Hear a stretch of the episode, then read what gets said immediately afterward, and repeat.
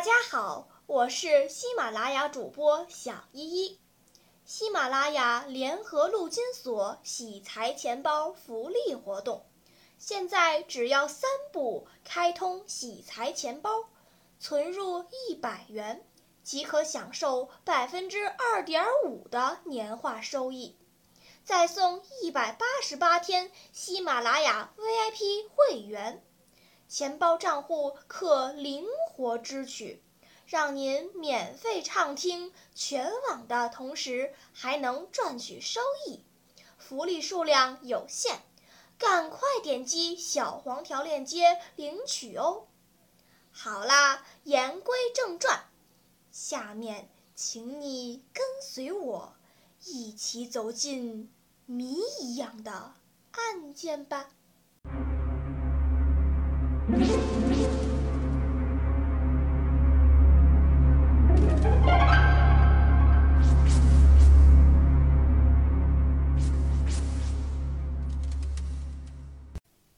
家好，我是小依依，欢迎收听一分钟破案。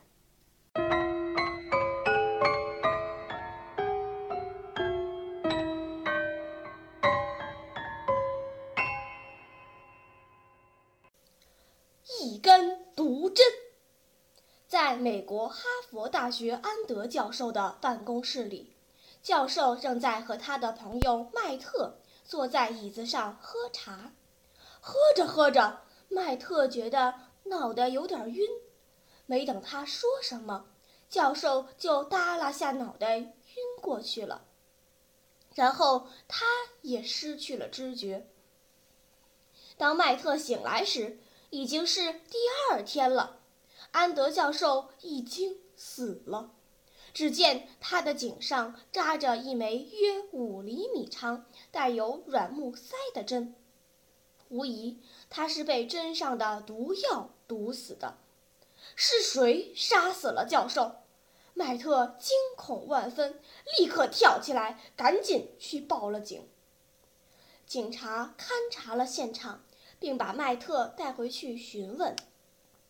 麦特先生，你说你和教授在屋里谈话，门已经完全被反锁，窗户也关好了，是吗？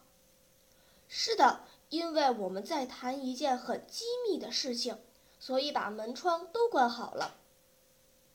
那就很奇怪了。经我们检查，门窗都没有被破坏的痕迹。凶手是如何进去杀害死者的呢？麦特想了想，终于想起来，曾经有个人中途进去过一次。教授的一个青年助手端着两杯茶推门进来过。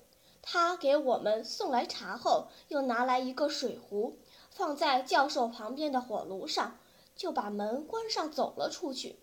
教授小心翼翼地把钥匙插到门上的锁孔里，把门锁上，说：“我不想让任何人打扰到我们的谈话。现在我连自己的助手也不敢相信了。”麦特和警察找到了那个茶壶，可是并没有发现什么可疑的事情。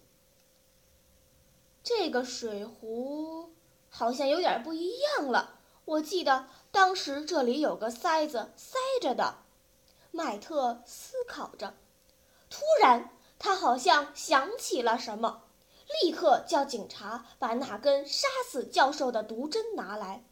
结果发现，这根毒针上的木塞正是塞在壶嘴上的那个。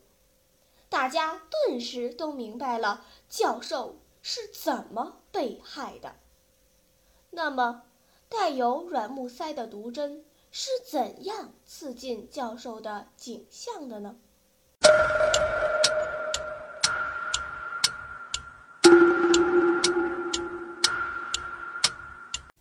你想出答案了吗？现在是拨开云雾探寻真相的时刻。原来水蒸气在膨胀时，它的压力约比水要大一千八百倍。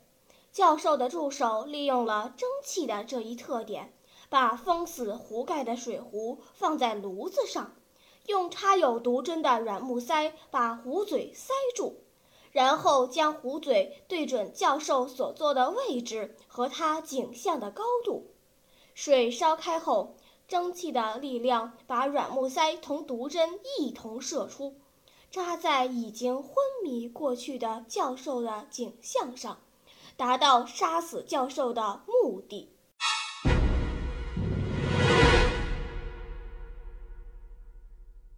好了，今天的推理结束了。小朋友们，你喜欢听悬疑推理故事吗？如果喜欢，就请关注小依依讲故事吧。在喜马拉雅 FM 上，我将为你呈现更多谜一样的故事。